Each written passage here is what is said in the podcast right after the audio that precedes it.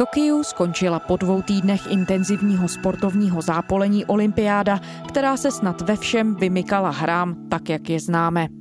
Kvůli pandemii covidu na tribunách chyběli diváci. Sportovci se pohybovali ve striktně vymezených bublinách. Část japonské veřejnosti s uspořádáním mezinárodní akce vůbec nesouhlasila.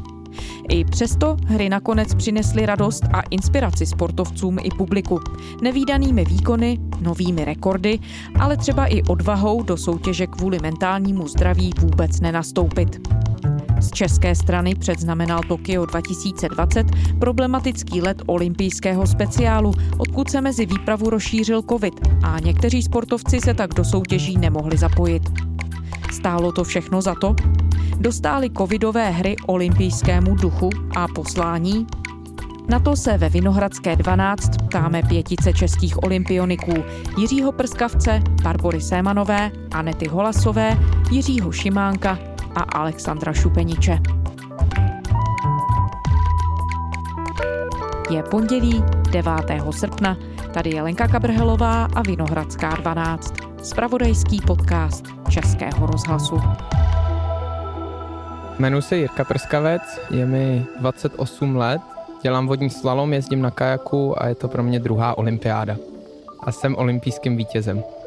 Já jsem do Tokia jel s tím, že bych si rád splnil sen, což bylo předvíst ve finále olympijských her co možná nejlepší jízdu, na kterou budu pišnej a v který budu vědět, že jsem prodal všechno, co jsem se za ty roky ježdění naučil. To se mi splnilo. Předvedl jsem opravdu to svoje maximum a nemůžu říct, že jsem tam jel s tím, že prostě vyhraju, to nejde, to prostě v našem sportu tak nefunguje. Je tam strašně moc proměných, člověk musí mít i trochu toho štěstí a já jsem si chtěl splnit ten sen, že prostě dojedu do cíle a budu šťastný, budu spokojený a to se mi povedlo, takže vzhledem k tomu ta olympiáda vlastně dopadla nad očekávání. Olympiáda byla trošku ovlivněná i tím, že proto, aby člověk vůbec mohl odstartovat, tak musel mít negativní test, což třeba pro mě představovalo absolutní překážku v tom, abych se s ostatníma sportovcema potkával, protože já jsem se opravdu chtěl za každých okolností vyvarovat toho, aby se mi prostě nestalo to, že budu vyautovaný ještě před tím závodem. Takže já jsem vlastně jakoby před tou olympiádou se tak trochu dobrovolně uzavřel do absolutní bubliny vodního slalomu a moc jsem jako s ostatními sportovci nemluvil ale samozřejmě ta možnost byla. My jsme tam působili v rámci týmu po těch závodech, ti, co měli hotovo, tak jsme se potkávali, protože tam už to prostě nevadilo, ale do toho závodu opravdu jsem se držel úplně mimo. Co se týče těch diváků, tak je to trošku podobný, protože já myslím, že před rokem ve chvíli, kdy posunuli ty hry, tak nevím, jestli to bylo 50 na 50, jestli se ta olympiáda vůbec uspořádá. Jako já jsem věřil, že jo, ale prostě furt to tam bylo takový na hraně a myslím si, že i to, že se uspořádala bez těch diváků, pro mě bylo absolutní štěstí a skvělý, že si prostě můžeme na takhle velkém podniku, byť třeba s menší atmosférou, i když u nás na té trati relativně byla, protože zase tam mohl být ten realizační tým, který běžel opravdu přímo podél trati, což jako to závodníka žene dopředu. Tak prostě tohle jsme museli nějakým způsobem trochu oželit ty diváky vzhledem k tomu, jaká je prostě ta situace, ale já myslím, že suma sumárum jsme byli spíš překvapen, že jsme tam mohli fungovat relativně normálně, i když za nějakých omezení, ale relativně normálně. Já jsem se bál, že tam vlastně týmově vůbec působit nebudeme moct pro mě ta atmosféra toho našeho závodu byla samozřejmě jako menší než třeba na hrách v Riu, ale na druhou stranu jsem vnímal daleko, daleko větší tlak, který na mě byl a to myslím si, že tomhle tom trošku nezáleží na tom, jestli jsou tam ty diváci nebo nejsou. Myslím si, že možná pro závodníky, kteří, řekněme, nemají takovou ambici, ten tlak na ně není, tak pak se nechají unést jakoby tou atmosférou těch diváků, ale pro mě opravdu ta situace byla tak stresující, že si nedokážu představit, že by to mohlo být ještě být jenom o trošku víc, kdyby tam byli diváci. Ale tak samozřejmě je pěkný, když člověk pak jako jede tu druhou část trati, kdy prostě nemůže a ty diváci ho ženou dopředu. Navíc já jsem slyšel, že Japonci jsou skvělí fanoušci, kteří kteří fandí právě i cizím závodníkům a dokážou ocenit jejich rychlé časy a průjezdy, takže v tomhle ohledu jakoby mě mrzí, že tam samozřejmě nebyli, ale nevím, jestli to úplně má dopad na ty výsledky, je to pro každýho stejný a prostě všichni se s tím musíme popasovat. A mě asi nejvíc mrzelo to, že ty Japonci tam chtěli být samozřejmě, protože během toho našeho závodu bylo za branami vlastně toho našeho areálu skupinka tak asi dvou tisíc Japonců, kteří vlastně tam jenom stáli, aby slyšeli toho hlasatele, který vlastně komentoval ty jízdy a měli to puštěné na telefonech, aby prostě jakoby nasáli tu olympijskou atmosféru, což mě přišlo tak strašně smutný, že prostě ty diváci musí být až za tou bránou, vlastně vůbec nic nevidějí, vidějí to jenom na těch svých zařízeních, ale prostě stejně tam přišli, aby to nasáli, jako aby to slyšeli, což prostě to jenom vypovídá o tom, že ty lidi tam chtěli být a byla hrozná škoda, že je tam nepustili, protože ve chvíli, kdy se takhle zhlukujou za branou, tak je podle mě úplně jedno, jestli jsou za tou branou nebo právě na té tribuně. My kolem těch našich sportovišť a kolem té olympijské vesnice jsme viděli jenom lidi s banerama, který nám přáli třeba i dobrý den, nebo hodně štěstí, nebo go for it, nebo prostě dalších x hesel, který tam byly. Byli se tam koukat, tam byla taková pěkná běžecká cesta v olympijské vesnici, která vedla pod mostem, tam v zálivu a na tom mostě byla japonská veřejnost, většinou nějaký rodinky s dětma a ty nám prostě tleskali jenom, jak my jsme si tam šli zasportovat. Když jsme přijížděli autobusem do olympijské vesnice, tak tam taky stálo spousta lidí právě s těma banerama. Prostě jenom se přišli podívat, jak vypadají olympionici. Samozřejmě, že vypadají úplně stejně jako každý jiný, ale my jsme tu podporu tam teda pocitovali a myslím si, že kdyby povolili všude maximální počet lidí, tak by se to rozhodně naplnilo a rozhodně by to nebylo tak, že by tam ty lidi nepřišli. Samozřejmě samozřejmě byla i druhá část společnosti, která třeba na to měla opačný názor, ale ohledně nějakých protestů nebo tak, s tím jsem se opravdu nesetkal. Já si myslím, že sport má inspirovat a jenom když se kouknete na články, které vyšly tady v českých médiích, které tam na nás vyskakovaly, tak podle mě poslední dva roky tam nebylo nic jiného než covid a teď během těch her se to prostě otočilo. Lidi věřím, že byli hrdí na to, co jsme tam dokázali, že jsme tam splnili si ty naše sny a věřím, že tohle je přesně ta inspirativní myšlenka a to, že ta společnost byla zase jednou pospolu a nebyla rozdělená.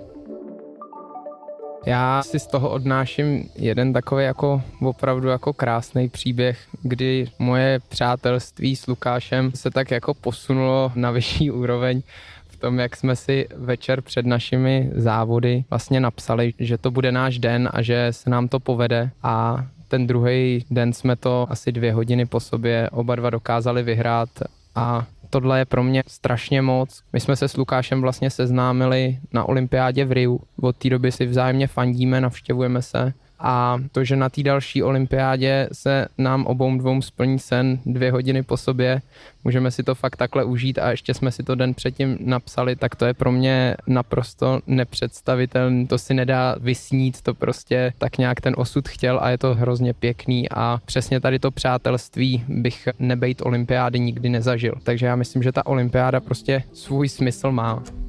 Rozhodně ano. Určitě olympiáda stála za to.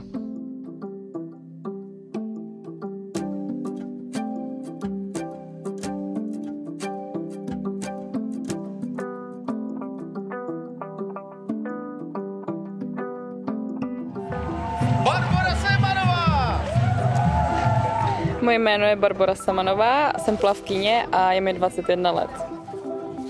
Na olympijských hrách v Tokiu jsem skončila šestá. Byly to pro mě druhé olympijské hry. Do Tokia jsem odjížděla s tím, že bych si chtěla převést finálovou účast, ale počítala jsem, že skončím někdy na posledních příčkách, to znamená kolem 7. 8. místa. A vlastně už do finále jsem postupovala z pátého místa a nakonec z toho dopadlo šesté místo, takže to bylo nad moje očekávání a hlavně jsem si překonala svůj osobní a český rekord, takže to byla taková třešnička na dortu a bylo to rozhodně nad moje očekávání. Já jsem do Tokia odjížděla s tím, že jsem se bála těch restrikcí, že ta olympiáda tím bude trošku zničená, že vlastně se nebudou moc potkávat ty sporty, že v jídelně nebudeme jíst, že to bude nějak jako na pokojích. No ale nakonec to dopadlo tak, že to byla v podstatě normální olympiáda, až na to, že se vlastně nosily roušky, dezinfikovaly se ruce, nosily se rukavice na jídle a byly tam ty plexiskla jako oddělené ty místa. Ale jinak jsem si to užila moc, bylo to pro mě zase něčím nový a myslím si, že po tom roce těch restrikcí už jsme na to trošku zvyklí, takže to pro mě nebylo tak hrozný. My jsme se vždycky testovali každý den ráno a nebyl to teda výtěr z nosu, ale bylo to ze slin, takže jsme vždycky museli plivat. Tak to bylo trošku náročnější pro mě, než si to člověk na to zvykne, ale nejdřív jsem tam plivala asi půl hodiny a pak to člověk trošku urychloval. A jinak ve vesnici jsem se potkávala hlavně s českými sportovci, protože zase úplně míchat jsme to nějak nechtěli, abychom se nějak neohrozili ten náš starty na olympiádě. Ale já jsem byla vždycky ráda, když jsem potkala někoho z české výpravy a vždycky jsme si trošku pokecali, kdy máme kdo start, takže nechci to úplně jmenovat, spíš jako jsem potkala fakt hrozně moc lidí. Třeba v Riu jsem viděla Usaina Bolta a Michaela Phelpse a na těch autobusech jsme se trošku potkávali, takže my jsme měli vlastně stanoviště jako plavecké, takže tam jsem viděla samozřejmě ty plavecké hvězdy, což už pro mě tak bylo jako zážitek. Na ty hvězdy jiných sportů jsem se koukala potom v televizi, ale zase si myslím, že nás to třeba nerozptylovalo tolik a člověk byl soustředěný víc. Já se přiznám, že jsem na to opravdu už zvyklá od minulého roku, protože ty diváci už vlastně nejsou roka půl. My jsme měli teď v květnu mistrovství Evropy a tam ty diváci také nebyli a musím říct, že mě to ani jako nechybí, protože když na plavání jde někdo, kdo tomu plavání tolik nerozumí, tak třeba před startem musí být klid a mnohdy tam diváci hodně pískají, dělají rambál a potom se zbytečně kazí ty starty. Samozřejmě mi mrzelo, že tam nebyla moje rodina, protože to je vždycky trošku takový emotivnější, ale myslím si na to zvykla. No. Myslím si, že mi to určitě neovlivnilo ten výkon.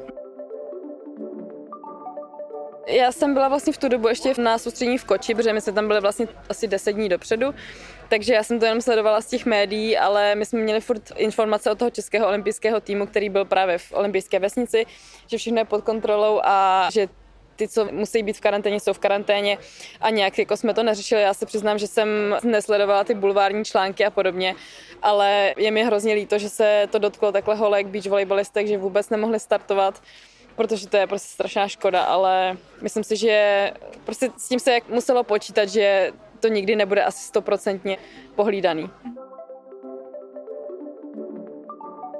Stalo to za to, myslím si, že ta olympiáda už jako taková, i když tam nebyli diváci, tak jak říkám, v té vesnici to skoro nebylo poznat, že nějaký covid je. A ta atmosféra těch baráků v té vesnici, ty společné jídelny, těch doplňkových věcí, jako jsou ty suvenýry, tak člověk tam může jít na poštu, dělat si svoji známku. Pro mě to určitě splnilo ten účel, který mají mít olympijské hry a přesně tam bylo super vidět ta atmosféra v tom českém olympijském týmu, protože tam, jakmile někdo měl nějaký úspěch, nemusela to být jenom medaile, tak tam byla ta atmosféra úplně neuvěřitelná a člověka to prostě strašně motivuje potom. Já si představuji přesně tu týmovost, takový to odhodlání celkový.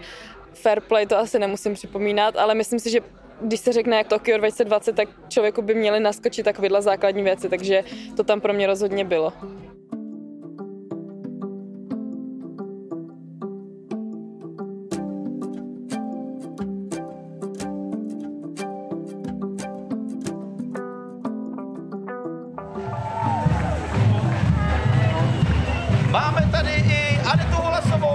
Jsem Aneta Holasová, je mi 20 let a dělám sportovní gymnastiku. Byla to moje první olympiáda. Dostala jsem se do kvalifikace, ale o umístění mi úplně nešlo. Spíš jsem byla ráda, že jsem zacvičila bez pádu a docela pěkné sestavy, takže to byl ten hlavní cíl. Na olympiádu jsem odjížděla s tím, že jsem si hlavně chtěla užít a zvládnout své maximum, protože vlastně necelé dva měsíce předtím jsem si zranila nohu, měla jsem zlomenou lítkovou kost a přetrvané vazy v kotníku a ještě naštíplou hlavičku holení kosti, takže jsem vůbec nevěděla, jak to zvládnu a ten cíl bylo zvládnout to na maximum, předvíst to, co budu schopná a v té nejlepší kvalitě a užít si to, což si myslím, že se povedlo maximálně, takže jsem spokojená. Ještě než jsme jeli, tak jsme viděli, že ta olympiáda bude hodně zpřísněná všemi těmi opatřeními a pravidly, takže samozřejmě ta atmosféra tam nebyla taková jako normálně, ale i tak jsem si ji moc užila, ale právě na druhou stranu třeba tam vůbec nebyli diváci, nemohli jsme podpořit naše sportovce nebo obecně sportovce na těch jiných sportech a podívat se například po Tokiu, což třeba není tak důležité, ale hlavně na těch závodištích ta atmosféra nebyla taková, no. Ale naštěstí v rámci té naší skupiny tak jsme si pozbuzovali a fandili, takže aspoň tam nebylo úplně ticho, protože samozřejmě tribuny byly prázdné, ale aspoň tam jsme si fandili. Diváci jsou určitě důležití, protože dodávají tomu tu správnou atmosféru a toho závodníka pozbudí. Třeba například na kladině, na bradlech třeba tolik není vnímat, ale jak na přeskoku nebo i na prosných třeba do poslední řady, tak to vlastně pomůže, ale zase jsme zvyklí na to, že i v tréninku ti diváci tam nejsou, takže pro mě to nebyl takový problém vlastně vůbec, ale byla jsem ráda, že jsme se pozbuzovali v rámci toho našeho malého týmu. Každý den jsme se museli testovat antigeny, potom jsme museli do aplikace zadávat náš zdravotní stav a vždycky, když jsme buď to jeli na sportovišti nebo se vraceli, tak samozřejmě vydezinfikovat ruce a to ne teda jenom při příjezdu, ale hlavně jako změřit teplotu a zkontrolovat všechno a pak právě po každém cvičení nářadí tak vydezinfikovat ruce. No a samozřejmě všude jsme museli vždycky nosit roušky, dodržovat rozestupy a takový tyhle už v podstatě normální věci. No. Obecně ten covid byl dost stresující, protože člověk mohl být pozitivní a nic mu nebylo, a nebo ani nemusel být pozitivní a mohl být udán jako blízký kontakt, čímž měl podobná pravidla a taky byl vlastně v izolaci a v karanténě. Což my jsme chvilku taky nějak vypadalo, že bychom byli blízký kontakt, takže jsme jeden den nemohli vůbec nikam, že jsme byli zavření na pokoji a aspoň pak teda nám byly umožněné tréninky, přičemž jsme mohli jen na trénink a zpátky do pokoje, ani vůbec ne se projít po vesnici nebo do jídelny někam jenom takhle striktně na tyhle ty dvě místa. Takže vlastně pak jsem ráda, že jsem vůbec mohla závodit, protože chvilku vypadalo, že vůbec, nebo že už nebudu moc trénovat poslední tři dny a jet jenom na závod, takže fakt jako těch starostí tam bylo hodně, ale pro nás to naštěstí dopadlo úplně skvěle. Já jsem očkovaná, takže jsem věřila tomu, že nebudu pozitivní, ale spíš jsem se bála toho, že by mě stejně zavřeli do izolace. Hlavně ten začátek jsem vlastně úplně cítila tu atmosféru, že jsme byli v té olympijské vesnici, prostě jídelna a olympijské kruhy a vlastně ten olympijský dům pro český tým, takže z toho jsem byla úplně nadšená, že jsem se aspoň na kousek nebo aspoň na dálku potkala s Lukášem Krpálkem, s Jiřou Prskavcem a s Báru Špoltákou a se všema těma skvělýma sportovcema, ale pak aspoň ten den a půl vlastně po tom závodě, než jsme odjeli, tak jsme se potkali a mohli jsme jít do té společné místnosti, kterou tam máme. Samozřejmě to nebyly úplně typické olympijské hry, ale pořád to byla olympiáda, kterou jsem si pak užila.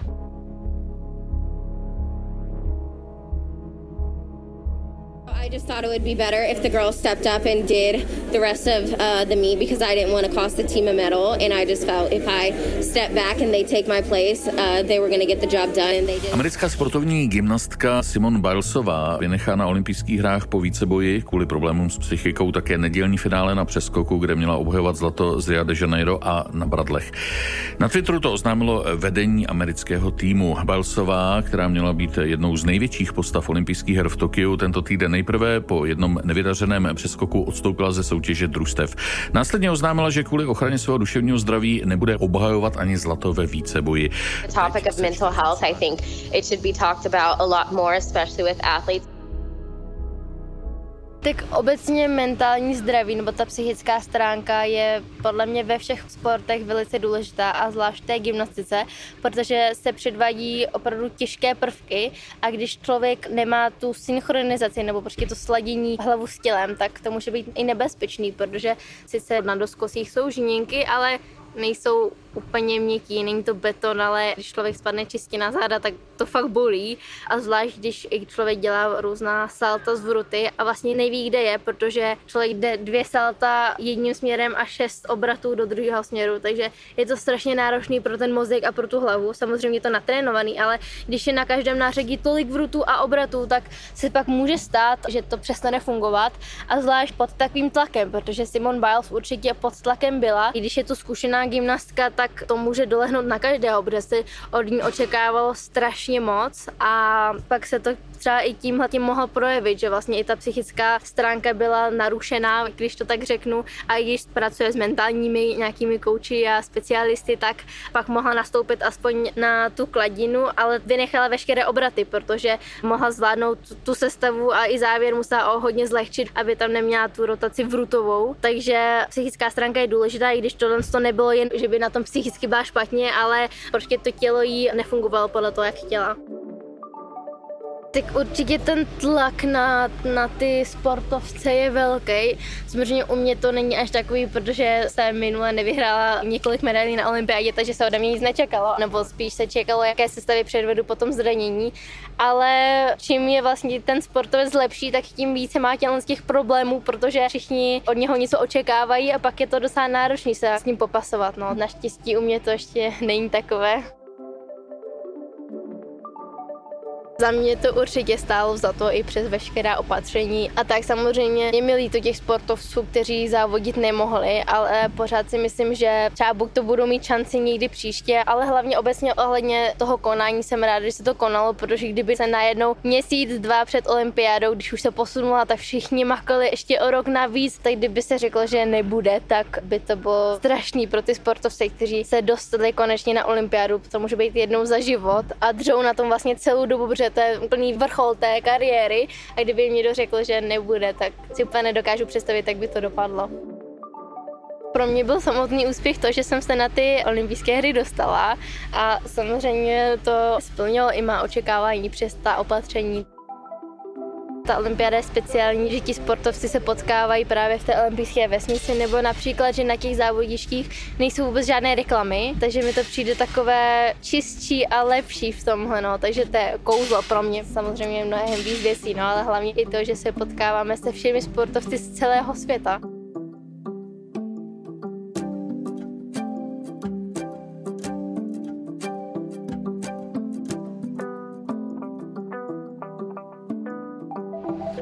Takže já jsem Šimánek Jiří, věnuji se veslování a jezdíme v lehkém dvojskifu a jezdíme s Miroslavem Vraštilem, tam je parťák.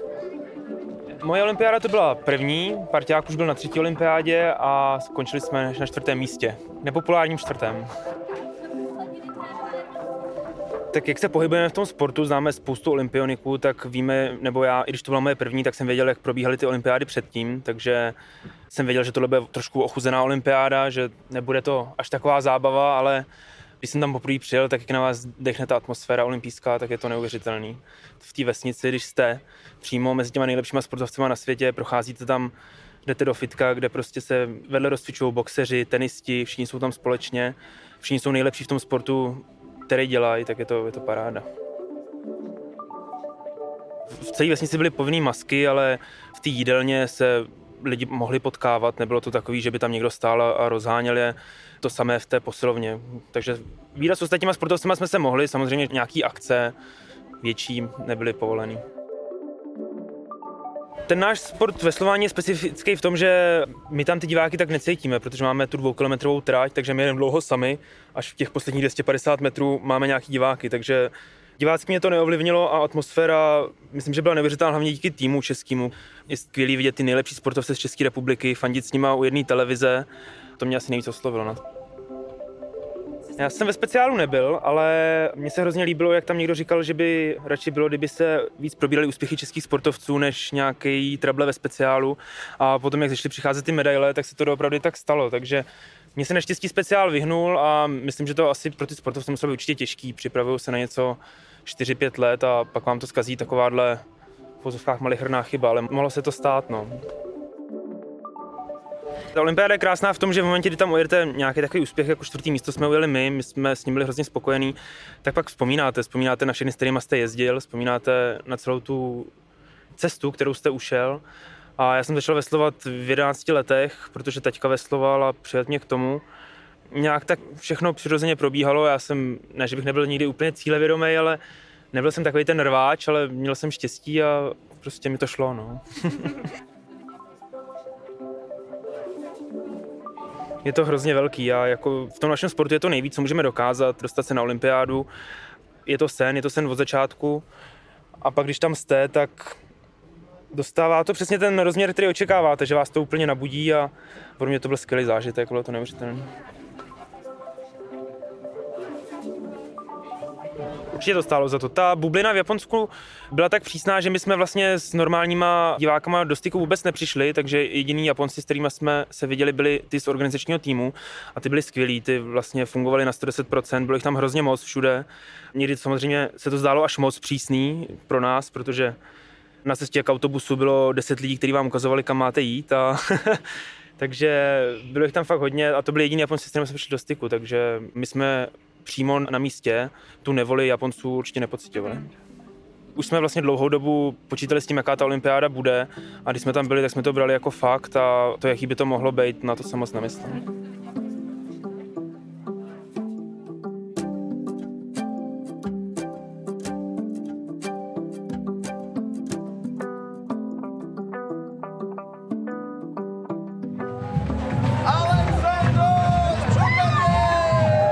Jsem Aleksandr Šupenič, je mi 27 let a jsem sportovní šermíř fleretista. Pro mě to byla druhá olympiáda a vybojil jsem bronzovou medaili.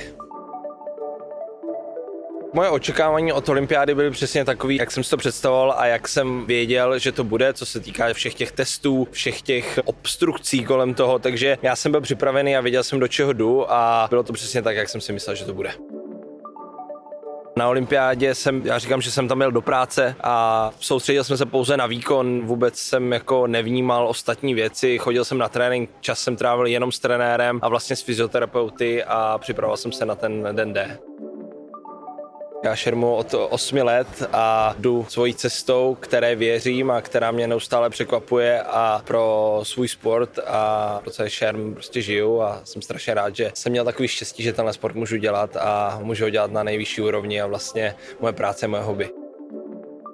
Já jsem do Tokia jel jako do práce a absolutně jsem věděl, co mě čeká a byl jsem mi připravený na to, že tam diváci nebudou. Věděl jsem přesně, jak všechno bude probíhat a vůbec mě to nepřekvapilo. Nevěnoval jsem tomu vůbec žádnou pozornost, byl jsem naprosto koncentrovaný na ten svůj výkon a samozřejmě byl to rozdíl proti Riu, kde diváci byli, ale nebylo to tak, že tam bylo úplný ticho. Byli tam fotografové, byli tam média, byli tam volontýři, byli tam trenéři, ostatní závodníci, takže když člověk dal zásah, tak se něco ozvalo, nebylo tam úplný ticho. Ale já říkám, já jsem to opravdu nevnímal, koncentroval jsem se jenom na soupeře, na trenéra a na to, co se dělal na planči. Já jsem se tam s nikým nepotkával vlastně na té olympiádě, ale já jsem věděl, že to tak bude a že to tak musí být a vůbec jsem neuvažoval o ničem jiným. Takže já jsem opravdu trávil čas jenom s trenérem a s fyzioterapeuty a to je všechno. Samozřejmě, že to stálo za to, prostě já jsem věděl, že to tak bude a já jsem člověk, který nežije tím kdyby a prostě to tak je a s těma kartama, který máme, já hraju, takže to není tak, že by mi někdo řekl, dneska je můžeš potkat, všichni je potkají, ale ty ne, jo? takže já jsem s tím úplně v pohodě a líto mě to vůbec není, prostě ta situace byla taková, ty olympiády byly různé, ale bych to vůbec nesrovnával. Z mýho pohledu Japonci olympiádu velmi chtěli, ale bylo jim velmi líto, že tam tu olympiádu nemůžou vidět. A to mě je strašně na druhou stranu líto Japonců, že vlastně v jejich zemi tak blízko, tak úplně za zdmi ta olympiáda byla a oni se na ní nemohli podívat. Tak myslím, že z toho byla ta frustrace a ten smutek jejich, protože já si myslím, že každý olympiádu chce, když už se to zorganizuje a oni můžou vidět ty sportovce, ty výkony, tak je to něco neskutečného a za tohle je mi opravdu líto, že to v Japonsku vidět nemohli, ale prostě ta situace byla taková, jaká je a všichni jim prostě musí takovou brát. Hezký moment byl vlastně takový sportovní, že když jsem porazil Egyptiana ve čtvrtfinále, tak za mnou přišel, pogratuloval mi, řekl, že jsem byl lepší, že to byl dobrý zápas a že mi přeje hodně štěstí do dalších bojů. To si myslím, že je ukázka toho, že na planči jsme vrahové, chceme se v rámci fair play zabít, ale mimo planč prostě dokážeme uznat to, že ten výkon toho druhého soupeře byl lepší, nebo naopak jako pogratulovat tomu soupeři, stejně jako já jsem pogratuloval potom vítězi a stříbrnému medailistovi za jejich výkony a za ty jejich medaile.